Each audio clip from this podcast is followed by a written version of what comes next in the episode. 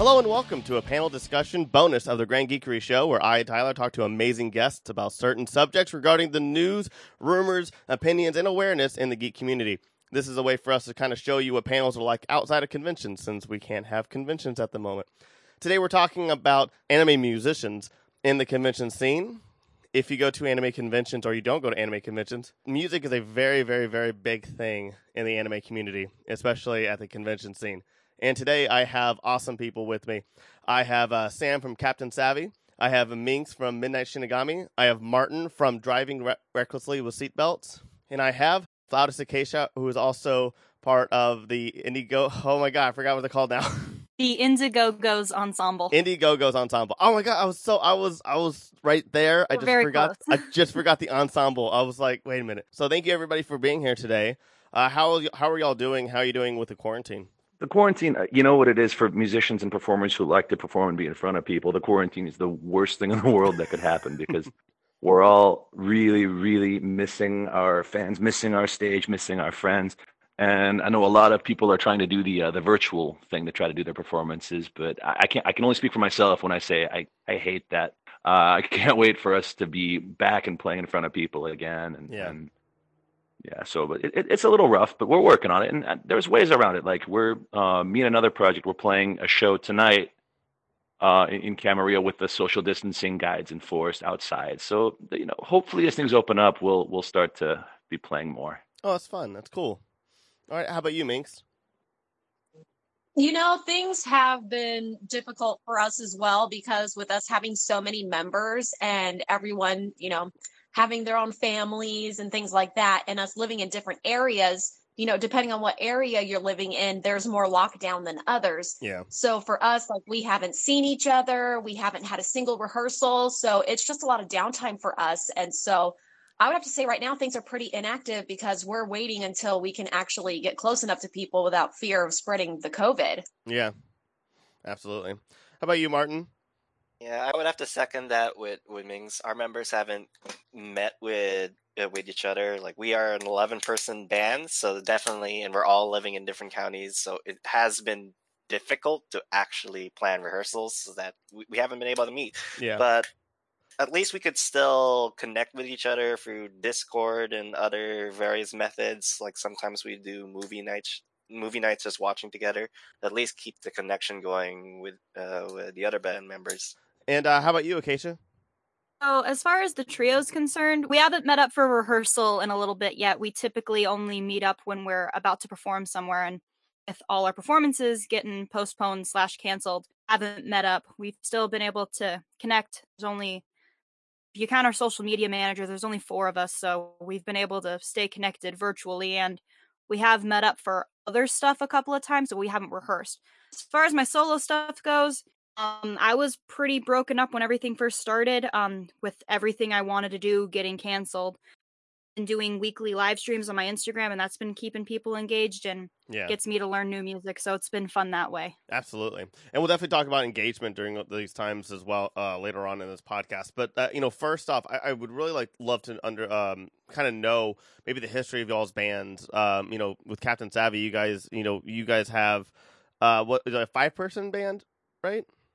We kind of, our members kind of come in and out. We've had, I think 7 different lineups in 6 years. So wow. Currently it's just me, my wife, and our bass player, Ben, but we're always looking for more players. Absolutely. All right. And with Minx, I think you have 7, because you have you have a flautist, you have bass, a guitarist, drummer, right? How many people? We do not have a flautist. We have a violinist. Violinist, I meant. Sorry. Good morning. It's early. Quarantine brain. Sorry. I totally did try to get Acacia to join our band though, because I'm usually trying to make it as orchestral as possible because there's a lot of great songs that will have these little flute bits to it. But she politely declined and said she had her own project, which I totally respect. Absolutely. Yeah. Well, the violin and flute are just so similar, so I'm just kidding. What? I'm just joking. And then Martin, you have 2-3 people in your whole orchestra? No, I'm just kidding. Oh yeah, 2-3. So we have about 11 to 12, so their whole shtick is being like this jazz anime band. Yeah. I'm sure scheduling, scheduling with everybody is like the easiest thing for you guys. I'm sure. I'm sure that you never any issues whatsoever. Everyone's able to go and everyone's able to come in on time, and yeah, it's all perfect. And Acacia, with you, and you have three, in the Indiegogo's, there's three of you guys, right? That's correct. Perfect. So how did y'all's groups and bands and whatever you guys want to call yourselves, how did you guys kind of get a start? I'll start off with you again, Sam. Well, how we got started was, I love telling this story, so cut me off when I get long, but 10 years ago, I was that irritating guy who would go to every convention with his acoustic guitar, and I wasn't really that into anime. I just liked to get in, go to the parties, and hang out with people, and I didn't know much about that scene, but I had my guitar with me, and I'd play in the hallways, and there were a few other guys that would also play, and I found that at one time, we had three guitar players playing and 50 people in a little hallway singing along to the Be a Man from Mulan. And I thought, well, this is cool. And this is kind of fun. And I want to see what, people seem to be enjoying this. And it seems to be going pretty well. So our first convention that I did was Anime Conji about 6 years ago. And I guess there was this our former manager who reached out to me and said, you should make a panel out of this, and why don't you do something with your captain persona that came about from of all places, YowieCon.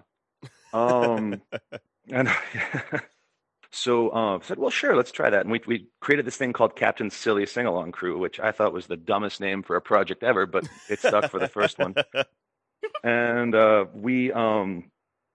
we had this set list of maybe 5 or 6 songs that be considered anime nerdy. And the rest was just, current pop acoustic stuff that everyone knew and could sing along to. Yeah. And I was petrified. I thought nobody's going to go to this thing. But thankfully I had some friends who were able to get the word out. And it was myself and 2 ukulele players at that time. Oh, and that's we were able to fill a room. Yeah, it was really, really different than what it is now. Anime Conji is a completely different type of convention. It's so tight knit compared to a lot of other conventions that I've been to, especially anime ones, especially now, where like everything is like literally within like I would say like 50 feet of themselves, where where other anime conventions take up like a whole floor of like a hotel or convention center or just multiple buildings like ALA. But mm-hmm. No, absolutely. I was at the Town and Country in San Diego, because I remember that is a very intimate venue and a lot of people you can get around and do that. So anyway, that was a hit, and decided, well, let's keep this going. Brought on a keyboard player and a bass player, and just kept kind of signing up for more cons. And what happened, what I kind of stumbled across was that we weren't really a band as much as we were trying to focus on the sing-along aspect, because we had the lyrics on the screens, and the whole point was saying like, well, this is not really about, we're not trying to be rock stars here. What we're trying to do is create something where our community can get together and sing together to something they all enjoy, which is the anime subculture. So it's been really cool to kind of have that humility. And I think it's been enough to drive us, is to say like, hey, this isn't really about us. What we want the most is for our audience, if you can call it that, to kind of take the forefront and sing loudly, and It's so fulfilling to see people, locking arms, holding hands, singing loudly, and having a great time. So that's been the driving force to kind of keep the project going. All right. That's awesome. How about you, Minx? Yeah. Well, I will start kind of like, because in a sense, it starts with my own personal history, and I'm going to date myself here. My first anime convention was in 1999. That is back when Anime Expo was just in one hall of the Anaheim Convention Center. And then from there, 2001 was when I won my first karaoke contest. And then from there, I moved on to idol competitions. And then, then Battle of the Bands was becoming a thing. And I was like, okay, well, to do Battle of the Bands, you have to have a band. So basically, I started putting a band together. And then, luckily for us, the first time we even tried, we won our first Battle of the Bands competition. And just after that, since that was the first thing that we were trying to play was that Battle of the Bands, then from there, we went and started playing at conventions and, just my whole thing was like, I really like to showcase the talent of my bandmates. So we usually tend to pick like difficult songs to play, but are also still popular. So that's kind of like our theme is, you know, like really heavy metal, you know, difficult music and, you know, basically to have fun. Yeah. So even though we don't really do much as far as YouTube, we have some recordings online, you know, through Spotify and, you know, all the other ways that you can stream music. We have some recordings on there, but our main goal is just to go out and have fun. And then if you're not having fun, why do it? Absolutely. And if you also listen to this podcast, you definitely know Midnight Shinigami music because you guys did our music. Heck yeah. So, yeah, that's awesome. So, Martin, how did you get a bunch of orchestra people to come together and band people to come together and do some weeb stuff? So I have to going back with the start of Driving Recklessly. I wasn't actually there from the start. So Driving Recklessly's history was a much smaller band. It's still pretty large, but it wasn't. It's 11 to 12 members, maybe closer to 6, I believe, 6 or 7 at the beginning. And, yeah, at the beginning. And their first year of actually performing in front of people was in at Anime Expo for Anime Expo's Battle of the Bands for 2012, and they actually won first place on that one. Oh wow! So yeah, so that was a pretty cool thing. And then they started. They wanted to get more people to join their group, and one of my friends actually recommended me to one of the guitar players to the group. So they called me up and thought it was shady at first because he asked me to go to their place just for a rehearsal. So I'm like, okay. But I showed up. Isn't that how most bands and things happen though? Yeah. Well, yeah. But like, I didn't know. I didn't know this person. So I was like, okay, but I'll go check them out. And we went over, brought over my trumpet, and then we played some of the songs that they had. And it was pretty cool. So over the years, we started from that moment. Over the years, we started planning gigs at other cons. I wouldn't say we really booked them inside the con themselves. It's more like we played outside the convention on the street, just trying to gather a crowd and a following. But it was still fun. Like that's awesome. The following year at AX, it was we didn't get to book a performance then, but during day zero, when that was a thing, before they started mailing off everyone's passes and everything, we stood outside of the line and just played for people, and that was interesting. It was fun. And eventually we started to get trombones and singers, specific singers to sing, to perform in a group. And yeah, that's how Driving Recklessly came to be. That's awesome. I actually want to know where did the name come from? Okay, so Driving Recklessly. If I remember correctly, Driving Recklessly was actually a homage to the original band, I believe, who played the Cowboy Bebop intro sequence, Tank. I think they were called Driving Recklessly. So we took the name, but we didn't want to just be like, hey, we're Driving Recklessly, because that's their name. So like, what if we added seatbelts? Like, let's say, let's like Driving Recklessly with seatbelts, at least. Okay, it wasn't Driving Recklessly. It was seatbelts. The seatbelts. I was wrong. The seatbelts was the actual name of the band, and we just decided to add Driving Recklessly with seatbelts. There we go. Oh, okay. All right. I was gonna say like Midnight Shinigami, like it makes sense, like especially like you know. Like with Minx's persona, like how like the band looks. I mean, at least like Minx, is there a story behind Midnight Shinigami before I carry on? Acacia, sorry, Acacia.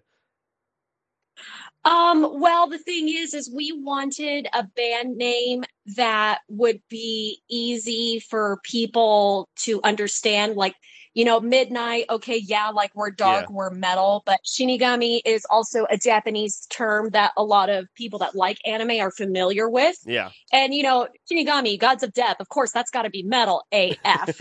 So, you know, that's just kind of how that went. We kind of wanted like a half and half because, like, yeah, none of us are Japanese. Like we had one Japanese drummer at one time, but primarily we're just a bunch of, you know, multiracial nerds getting together to play Japanese music. So we wanted to, you know, respect, you know, both sides of the coin there.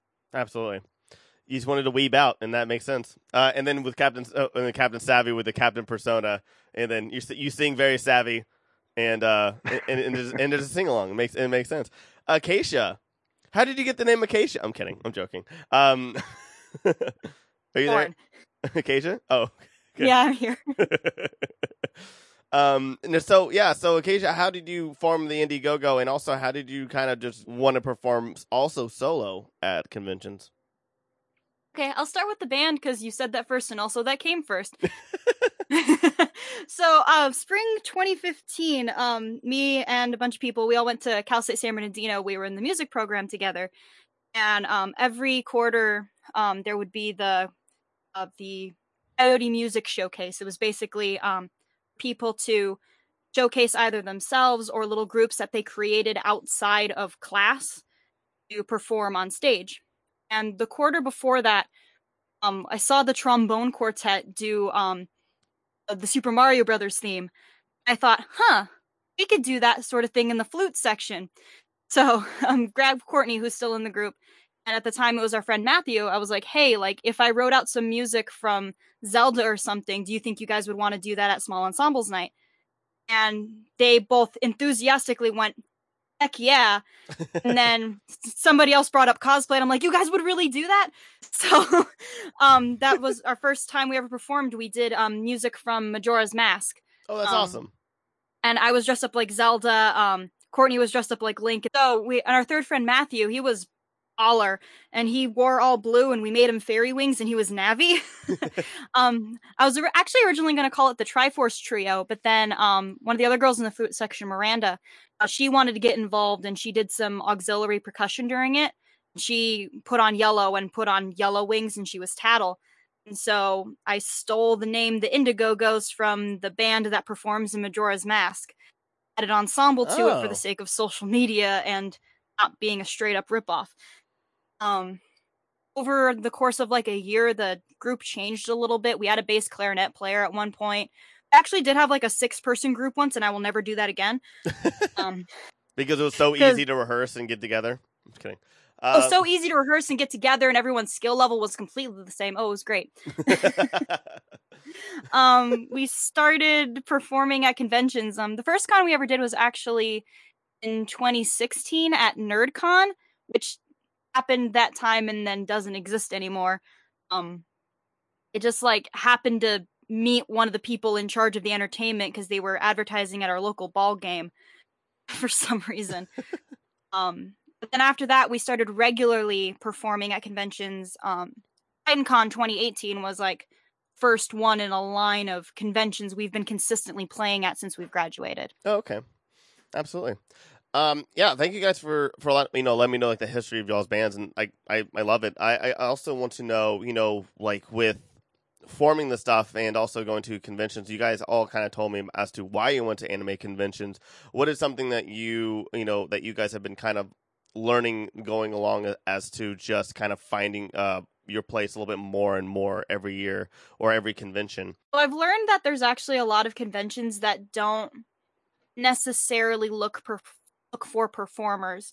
Since I'm a smaller group, it's easy enough for me to apply to a panel and have that be our performance, if that makes sense. That's probably the biggest thing that I've figured out as far as getting booked at a con. Okay, absolutely. How about you, Martin? One thing I guess we'd learn at conventions, I mean, aside from just playing with it, we just...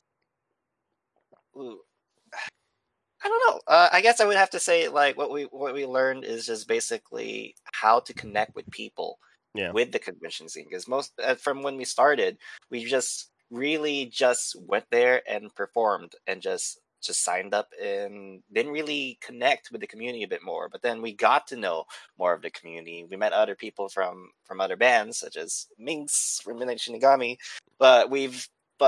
Yeah, we were able to set up more gigs that way because of those connections within the community. Absolutely. And you guys also, like, y'all still kind of perform a little bit outside of the conventions as well, and that's kind of engaging. That's a way for you guys to kind of also engage with people outside of where you perform inside.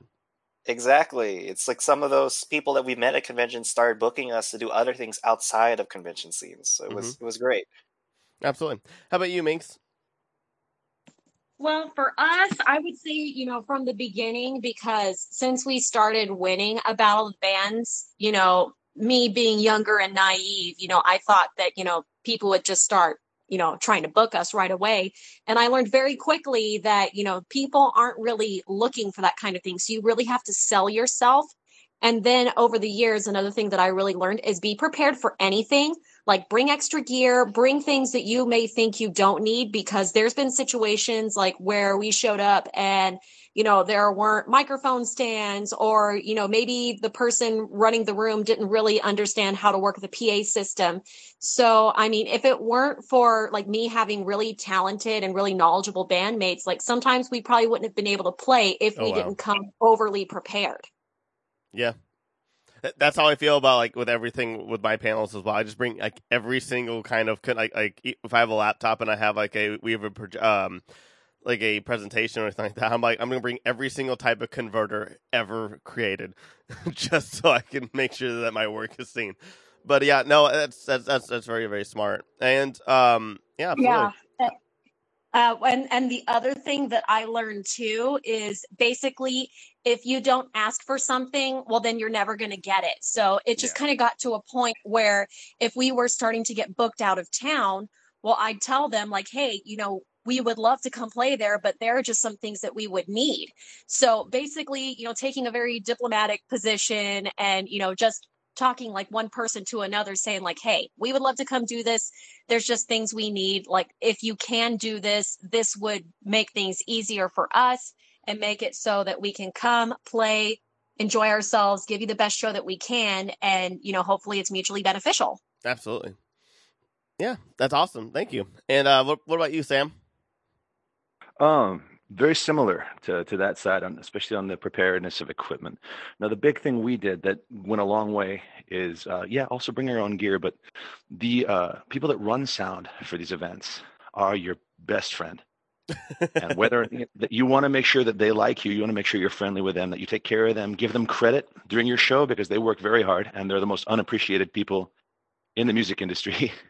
So by showing them some love, by showing them some courtesy, they talk to their bosses, they talk to the con heads, they talk to people and say, hey, Captain Savvy was great. They took good care of us. They were respectful and we felt great working with them. And that goes such a long way, just being cool with people. And mistakes happen. Sometimes people don't have the right equipment. Sometimes people don't have the right things. I have no problem with breaking my bass player's back, making him carry equipment to all of these shows. So he knows what he's going to laugh when he hears this.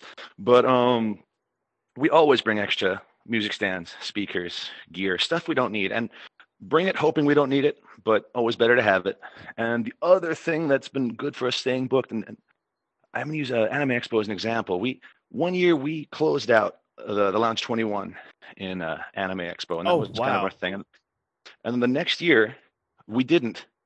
But so many people came to Anime Expo's Lounge 21 for that Sunday slot. And when we went there, they said, hey, what the heck? Where'd they go? We love that. That was a great way to end the con. So when you get good word of mouth going, when you're friendly with everybody, and when people feel like, you know, you're engaging with them and you're having a good time with them, good things happen. That's awesome. That's like closing out. That's so cool. That's so awesome, man. Alrighty, and you know when. Oh, sorry. I was saying, we love that. That's the best part of AX is closing it out. Absolutely. Yeah. And see, you know, so what's the difference between, you know, having fans outside of a convention or, you know, maybe even online with posting videos and everything like that, and then also having them at the anime convention themselves? Like, especially with you, Sam, since you guys do pop music, current music a lot, you know, you guys could definitely even have a fan base outside of the anime convention, you know, if you start posting online. You know, how would you want each and every one of you guys want to kind of establish and kind of, you know, treat the different fans that are at the anime convention scene and also just in general? And this time I'll start off with Minx. Well, the thing is, like, we're so strictly niche that we don't really book outside of conventions because basically that's what we agreed to do from the get-go, was strictly do anime covers and just leave it at that. Yeah. So, I mean, I would just say basically outside of that, like, we've played in Little Tokyo a couple of times, But yeah, I mean, things have changed so much out there that, you know, I don't think it's really set up for like how big our band is. Like basically we're to the point now where we need a sizable stage and sound system. So, and again, like since we're just anime, I don't really see us booking local bars and things just to play Japanese music that half the crowd isn't going to understand anyway. I mean, I don't know, man. I mean, especially like in LA. LA's a weird scene, man. Yeah, there was one time that we were supposed to play at the Viper Room. Like we were going to be playing with other fellow artists doing similar music. But unfortunately, just because the way the event was run, we eventually had to bow out because our time kept getting pushed earlier and earlier and earlier to the point where we weren't even going to make it, even if we rushed after work. And it's who's going to go to a show 5 p.m. on a Monday? Nobody. Oh, wow. Oh, man. All right. What about you, Martin? For what we do specifically to try to keep up with our fans outside. Well, we were actually surprised that we even have fans outside, but the fact that people know us, it makes us feel good about that. But what we're trying to do to keep up with that is like we do have a YouTube page, but we don't really update that as much. But we're trying to now. We're trying to do more recordings, especially in house, since we do. Our main drummer, he owns recording studios. That's what we're trying to do. We're trying to push ourselves out there a bit more. And he also sets up most of our gigs. Most of them are at bars. Surprisingly, when I first heard that we were doing bar gigs, I didn't think that people, as Nick was saying, people would like to hear a bunch of anime music and stuff. But we also play a lot of video game tracks, and a lot of people do know about that. And then even JoJo's a big hit at the bar scenes, apparently. People would walk by and they'd recognize that it's from JoJo, and they'd start walking in and start singing along. It's really great. So, and then other gigs that we get outside is just like some friends would be hosting their own maid cafes or anything outside socials, and they'd ask us to join and perform, and that's always a nice thing to do to help out those small little be those performances for those small events. It's pretty cool. Of course. How about you, Sam? Well, thankfully, we live in the era of the normalization of weeb culture, so that makes it a lot easier to kind of branch out outside. Now, as far as fans go, I'd say most of it exists in the con scene, but we have done bar shows, and the way to do that, if anyone's listening saying, well, how do we do it? What we decided is we go to the owner of a bar, if we've worked with them before, and we say, let's do a special. If you get $1 off your drinks if you show up in cosplay. And we did that. And what happened is you had all these people showing up in cosplay to these bars. And then the normies walk in. And at first, they're a little bit like, whoa, what's going on? Ah, I don't like it. And then after they see everyone having a good time getting into it, they go, oh, my gosh, this is a really fun night. So kind of piggybacking off that normalcy. Yeah, I don't know that we have too many fans in the online sphere. But Ben, the bass player, we had a long talk this last week about saying, let's do a sing-along, quote-unquote, on the internet and put up the slides so people can, get in a Google Doc so everyone can just pull up the lyrics and kind of sing along that way and try that on and see how that goes. So, oh, that's great. I like that idea. Yeah. Captain Savvy Sing-Along Crew has always been a passion project for me, so it's not something I've been that worried about making any money on or trying to make it grow beyond this, what it already is. Frankly, I'm blown away it's as big as it is. Having said that, I'll get my ego checked too. The highest one time, somebody at a convention asked me if I was cosplaying Captain Savvy, and that was a pretty awesome. That's the best compliment I feel like you could ever get. It's up there, but it was followed up by 10 guys asking me if I was Captain Obvious. So you get your highs and your lows. Okay. I feel it on such a personal level, let me tell you. Yeah. But like totally opposite. Like I think after the first couple of years of the band, like people would recognize me, but ever since then, like literally a few years ago, I was standing around with some friends at a convention. I think it was Anamanga. And we had played the day before. And I was standing there with a couple of my friends, Huve of Huve Travels and Ejin, who wrote the Cosplay in America photography books. So we're just standing around and talking, and this girl comes up to us, and she's just got like this starstruck look in her eyes. And she just goes straight to Ej, and I'm like, oh my God, I love your book so much. And I'm like, wow. Like, it was kind of like a humbling moment for me, because it was like, I played yesterday, I was dressed up and everything, and here I was the next day, and here comes someone, and me with my big ego was like, oh, she must be here for me. Nope, totally for Ejid. And I kind of got my ego deflated a little bit that day, so I was definitely humbled then, but I was just like, wow, a guy who wrote a book just like got a girl crying over him. That has never happened to me. I've never had anyone be so starstruck they start crying. I think the only thing I've ever gotten was like, oh, do you work here? And I'm like, no, I don't work here. How about you, Acacia? Jesus. All right. As far as my group is concerned, we pretty much just do conventions, and that's our thing. We all kind of have everything else that's going on in our lives, and us going out and playing at conventions is kind of our way to come together, have fun, and get a con being weebs. Me personally, though, because I do my own solo thing, I've been doing that at conventions for like a year now. There is like a little bit of a difference between like how things are online versus like in the convention scene. Like, it's hilarious to me. There's some conventions that I go to, and I'll like get a bunch of people cheering with like the weeb crap and stuff. And then there's some conventions I go to where I've literally got like two people in the entire panel room. So it's con scene's wild. Yeah.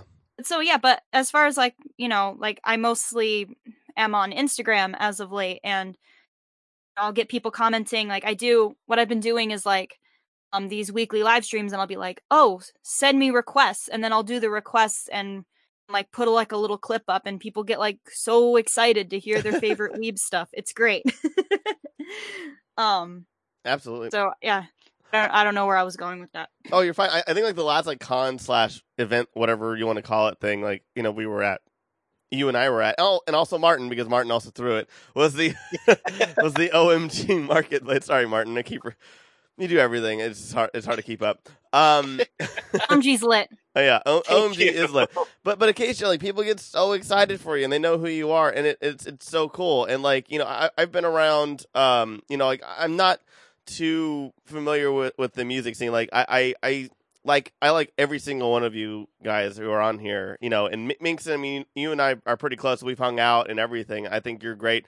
You know, Acacia, you know, you and I hung out. You know, Martin, you do stuff for GGG all the time, and you're definitely one of my really good friends out here. And like, you know, I and Sam, we got to hang out at ALA, and that was like one of the coolest nights.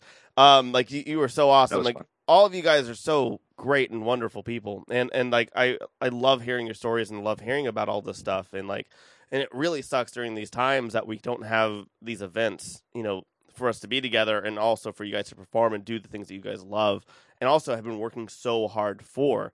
You know, with everything coming back, it's going to be very different. It's going to be very kind of scary, or it's scary to think about it, because we don't know if it's going to be scary or not, but it's scary to think about it. You know, how are you guys getting prepared to make a comeback in IRL, you know, with all the insanity of what's happening in the world, and when conventions do start rolling back in?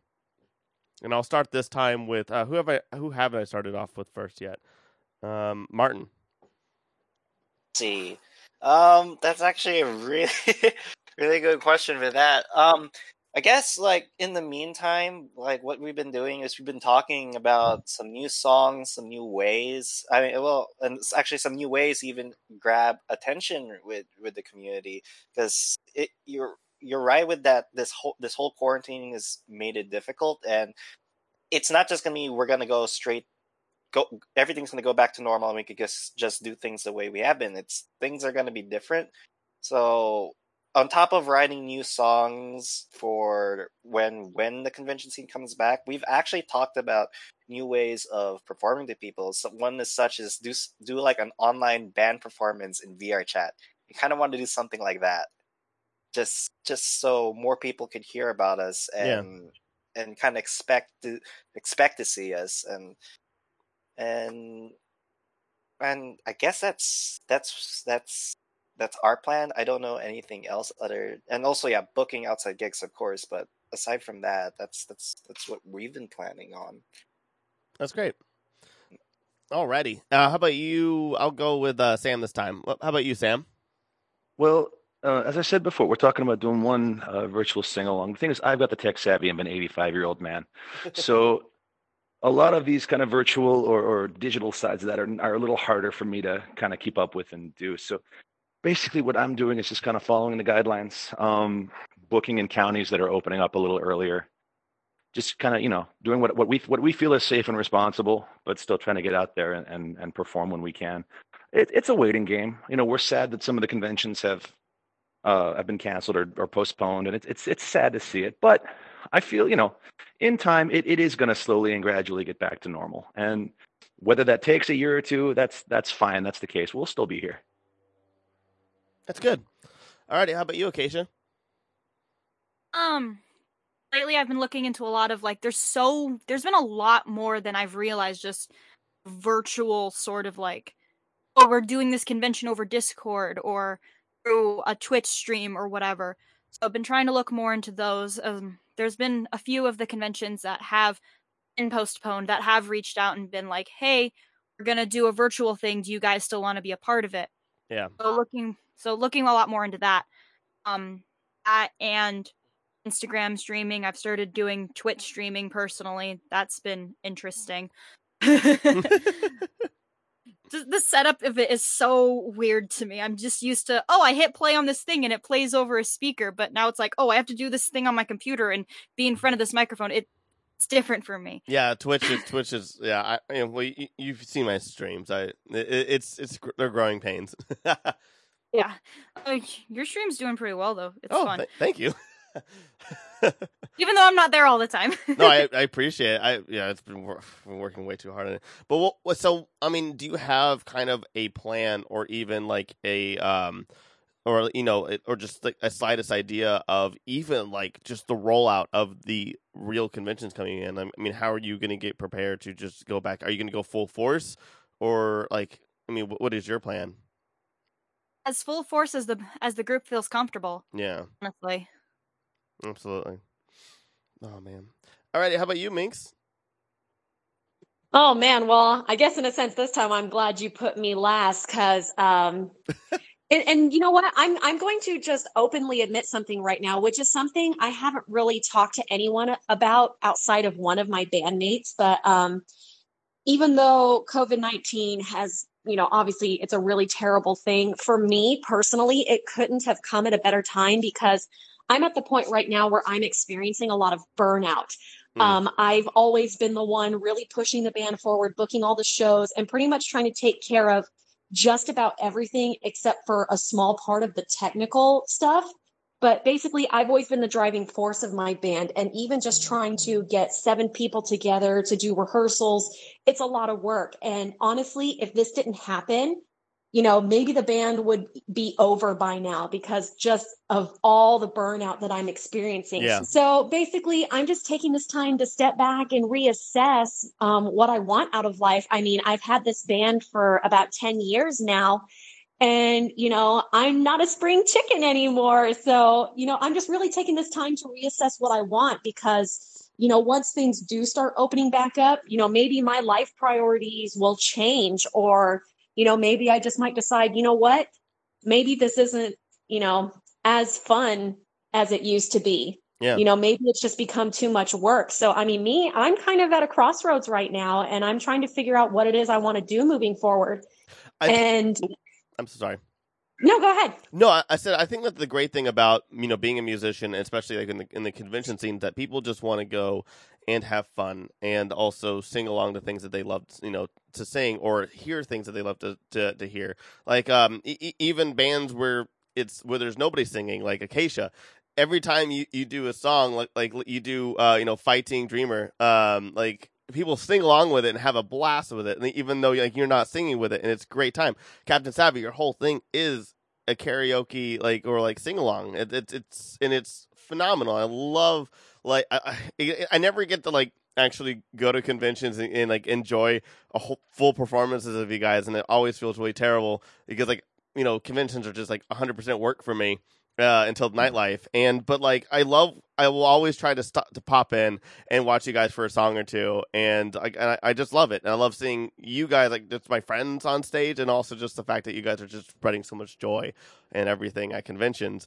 And you know, like, I think, like, with you, Minx, the thing is that, like, yeah, you might be burned out and everything, but, like, you have so much that you can still do where, like, you can just go solo and just be like, hey, I'm gonna just go up on a guitar and just sing some stuff. And I think that's awesome. And I would hate for you to not do anything with music with conventions. I guess it's like what I'm trying to say.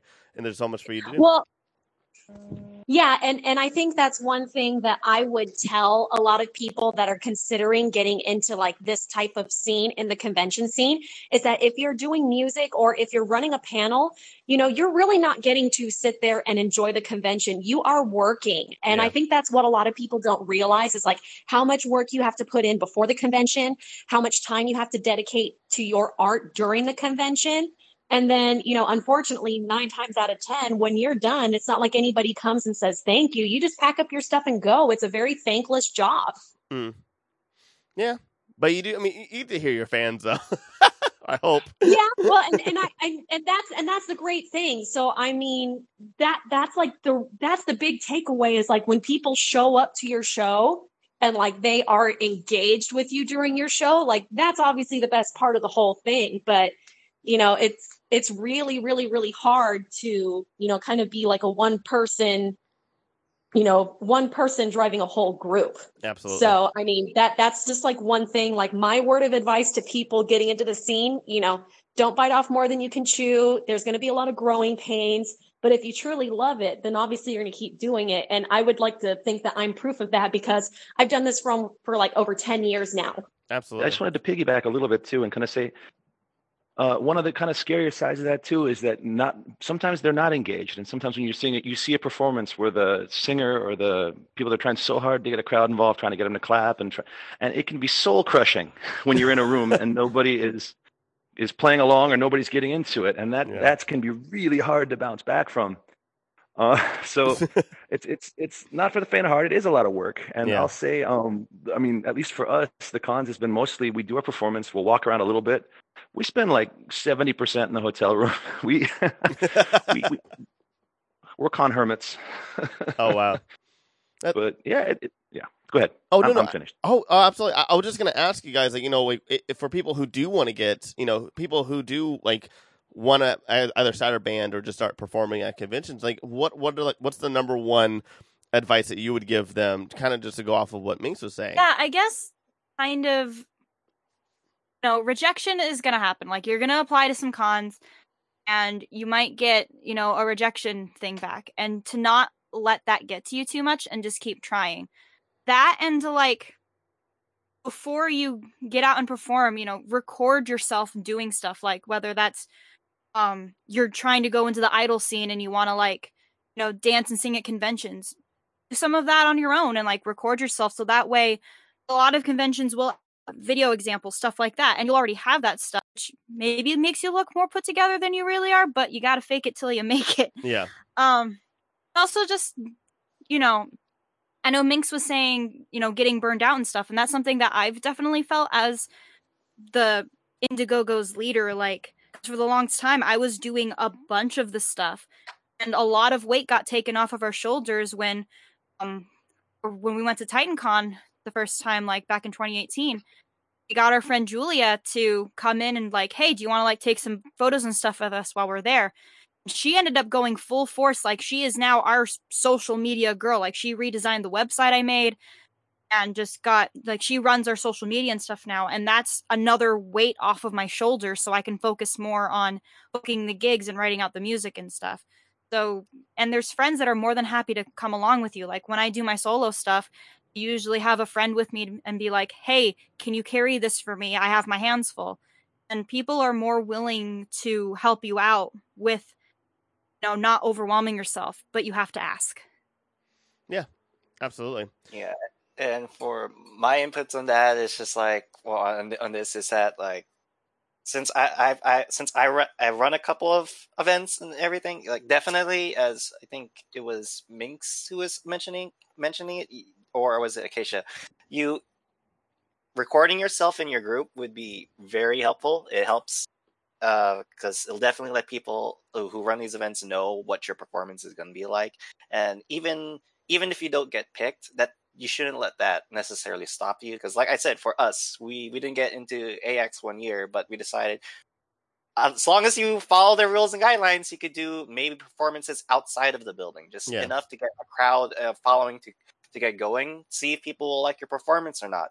Another good thing is just also doing the smaller events too. You don't necessarily have to start big. So in May Cafes, that's where we start off. You could ask maybe if you know a friend of yours is hosting a cafe or is going to one, maybe you could, if they know the people hosting it, maybe you could come and say, hey, can we go perform? You don't necessarily have to also do it for price. You could do it because for us, we started doing things for free, not necessarily just so we could get ourselves known. But yeah, it's also a lot of just persistence, as like sometimes you will get rejected. Most of the time you will get rejected, but if you keep going, there are going to be people who's going to like what you do.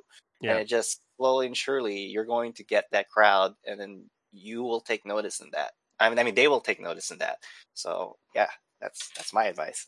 Absolutely. All right. How about you, Sam? Well, so much of it, in my opinion, comes down to staying humble. Have fun, stay humble. But the convention scene, and here's a little fireman light, but it can be kind of an ego echo chamber. So you really want to make sure that you're humble, you're easy to talk to, and you don't frustrate anybody. Just be yourself, be cool with everybody, and most of all, be thankful to everyone you come in contact with that's involved. There's a lot of work gets involved in putting conventions together. A lot of work gets put into your space and your room. A lot of work gets into your sound team. A lot of work gets put into everything. And it's very easy to get caught up in the moment and forget to be grateful for how much you have being in there. So that's my parting bit of wisdom for any young Padawan who is looking to join this scene. Absolutely. I'm going to kind of go back to what I said. If you're truly passionate about something, you're going to find a way to make it work. And, basically kind of keep yourself in check too. Like really have those check-ins with yourself. Like, how am I doing mental health wise? Like, is this having a more positive outcome for me, or is this having a more negative outcome? Because I've definitely had some up and downs over the years, whether it's me having, anxiety in large crowds, or, I've definitely done a show where I was not in the best mental health, and yeah, I, went through it. But there are times where I just sat there and went, you know what? I kind of wish I would have canceled. Be sure to take care of yourself first, because you really can't be yourself or give your best show or, basically give what you said that you were going to give if you're not okay. So I would definitely recommend, have those check-ins with yourself. If you need therapy, get therapy. I love therapy. I'm all about therapy. But long story short, do what you love, and if it's, not good for you, it's okay to take a break.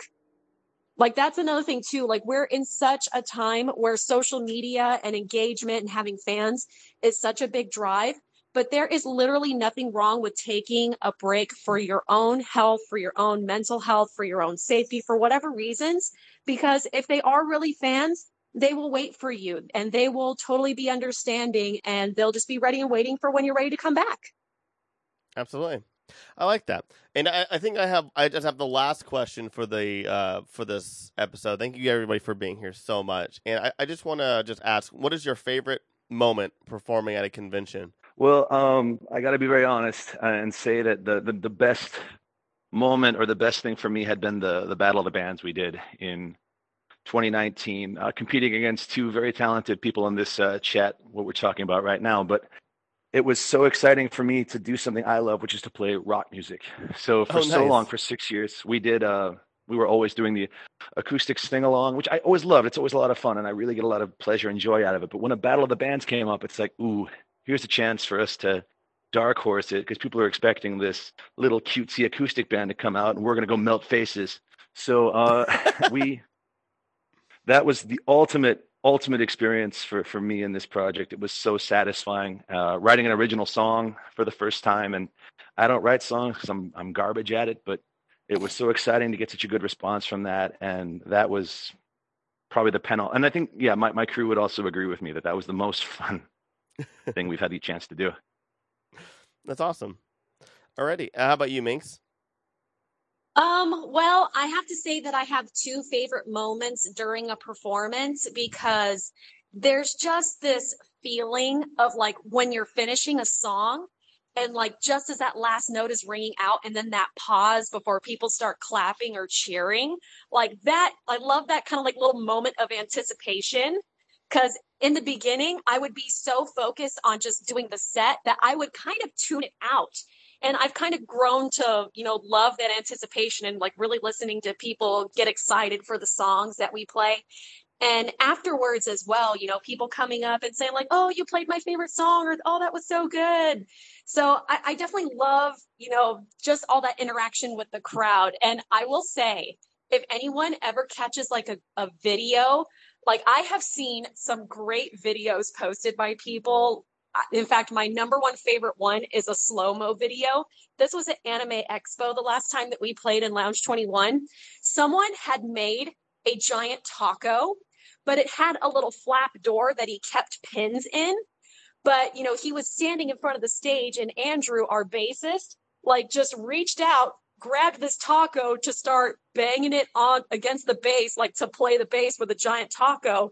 And that flap just opens up and all the pins start dumping out. And this is in slow-mo. And just watching his reaction of like, I'm rocking out. And then what is happening? Oh my God. Literally best Midnight Shinigami video ever. That's awesome. I have to watch that video.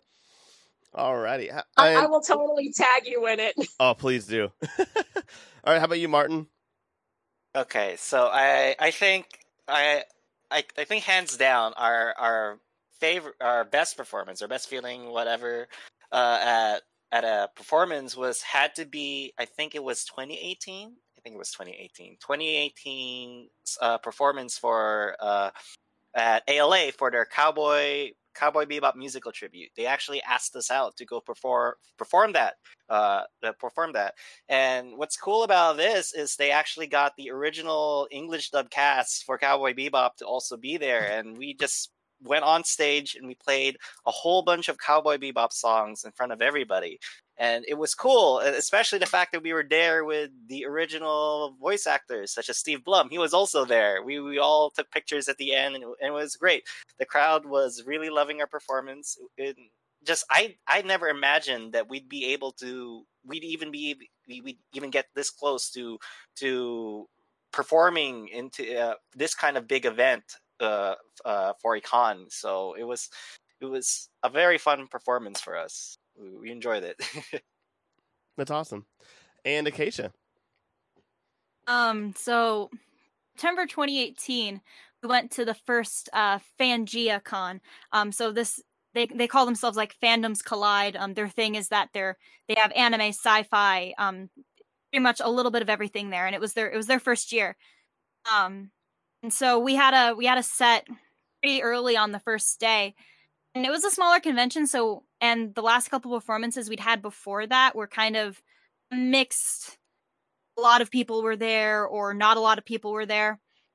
And we had like a smaller crowd, but we were just literally like inside. They had us like set up by the dealer hall. And I think the dealers were happy with us because, like, you know, a lot of bands that go out and perform, it's like, you know, loud rock music and stuff. And meanwhile, here we are, this cute little acoustic trio, two flutes and a guitar, you know, easy setup. So I think the dealers were happy to have some, but so we're up there doing our thing. And in front of us, like, there was like a small crowd, literally like just all sitting down, chilling in front of us. And we played, we do a cover of Simple and Clean from Kingdom Hearts. And the whole crowd was like clapping along and like waving their hands. And oh my God. Yes.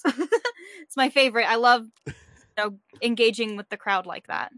That's amazing. I love that. And yeah, thank you so much, you guys, for sharing everything today and being here. You guys are awesome. I can't wait to see you guys in IRL and everything else. And I don't have any more questions for you guys. The last thing is where can people find more information about y'all's band? And Captain Savvy, where can they find Captain Savvy? Well, for those of you who are 35 and up, you can find us on Facebook. We're still on Facebook. We're still trying to post on that. We have an Instagram, at CSS Crew. Keep an eye out. We're trying to post some stuff when we can. We're still meeting up and still jamming a little bit. But the best thing, if you really want to hear us or check us out, is keep in touch with your cons. If there's a con close to you that you want us to play at, let us know. There's 100 cons. We can't keep track of all of them. So if you want to see us at your favorite, just tell us where it is, and we'll make it happen. Absolutely. All right. What about you, Minx?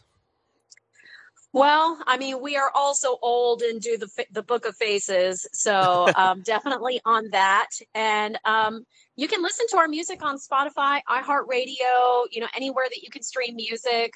We use a pretty good distributor, so pretty much you can find us just about anywhere on the interwebs. But I would say that Facebook is the primary source. I use my Instagram a lot. Like, there is a Midnight Shinigami Instagram, but I'll be completely honest, I barely touch it. So yeah. If you want to follow me, you can follow me at minx_midnight. I post stuff on there all the time, especially if you like cats and just nerdy stuff. I will post that. I'm also like a big LARPer and trying to get into D&D and stuff, but you have to have more than one person to play that. So just things I'm working on. I'm expanding on my nerd card, basically. I've been primarily an anime nerd, trying to expand that nerd cred just a little bit. Yeah. I'm so sorry. I find it so hilarious that you started with LARPing and then went to D&D, like the exact opposite of everybody else. You're like the salmon of like the role playing, where you just like jumped in and you're just going upstream. Well, it's funny because growing up, I started with acting and things like that. So when I found LARPing, I was like, wait, this is for me to use my acting and dressing up and stuff. Sign me up. That's awesome. No, I love it. I also just find it a little funny as well. Yeah, I did things totally backwards, and I'm cool with that. Yeah, heck yeah. All right, and you, Martin? Where can they find Driving Recklessly with Seatbelts? So, yeah, we also use the Facebook. I think that's just an easy way to get our everyone's names across. But yeah, we use Facebook. We also use YouTube. We do put some of our performances and other various clips on it. So if you want to check us out, you could watch us there. We also have an Instagram that we also would post updates of just silly stuff that we also do there. I think we do have a Twitter. So I think we do, but you do. Okay, so there we go. See, you could tell how much we actually don't use that Twitter as often as we do, but yes. So yeah, you could find us all in those social media sites. I've been using more Twitter since I was suspended from Facebook for 30 days. Oh my! Alrighty, and Acacia, where can they find Flautist Acacia and the Indigo-Go's? Well, I exist as Flautist Acacia on Facebook's, which is mostly updates from my Instagram. I have a YouTube channel and a SoundCloud account where you can find my flute covers. Everything's Flautist Acacia. The Indigo-Go's, we have the Book of Faces, we have the Instagram, we have the YouTube. Mm-hmm. Don't have Twitter because Twitter's awful. You're also on Twitch as well. Does anybody else stream on Twitch by any chance? No. Okay, no problem. No problem at all. All right. Girl is on Twitch at Flautist Acacia. Do what? What, Minx? I said people still do Twitch. Oh my god. Oh man, it's so big. People are jumping ship from Facebook to Twitch. Anyways, but then yeah, thank you guys for being here. Thank you for your time, and thank you listeners for listening. And you can check out all of our shows and podcasts on Google Podcasts, Apple Podcasts, Spotify, Stitcher, and any podcast app. Also, go to our website for our other 7 podcasts and more. This is again a bonus episode, so definitely tune into our normal episodes of the Grand Geekery. And our music has been provided by Midnight Shinigami. And please go on our Facebook, Twitter, Instagram. I stream 5 times a week on Twitch during the quarantine. Also, we have our Let's Plays, our cooking show, and Pop Moses film on YouTube. And we have all of our articles on our website as well. Have a great week. Wash your hands. Be safe. Listen to all these people and check them out and follow all of them. And GGG. Yay.